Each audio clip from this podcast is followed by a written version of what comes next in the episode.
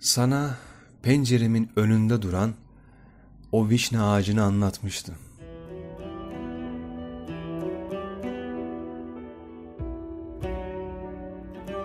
Karanlıkta bile ona bakmak bir mutluluktu. Bolartırdı gönlümü. Sen o vişne ağacı gibisin demek isterim sana.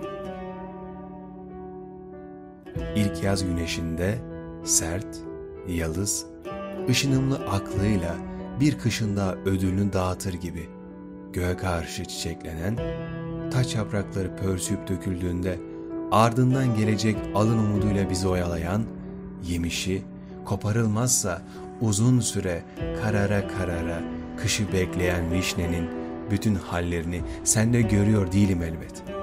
Ama onun gibi bir yaşam umudusun benim için. Yaşanabileceğini, yaşamaya çalışmak gerekeceğini duyurup duyuran. Ama böyle sözler sana söylenmezmiş, söylenemezmiş gibi gelir hep. Kur'an ateşini söndüren, soluk aldıran, kapıları açan yaz yağmur gibisin bana.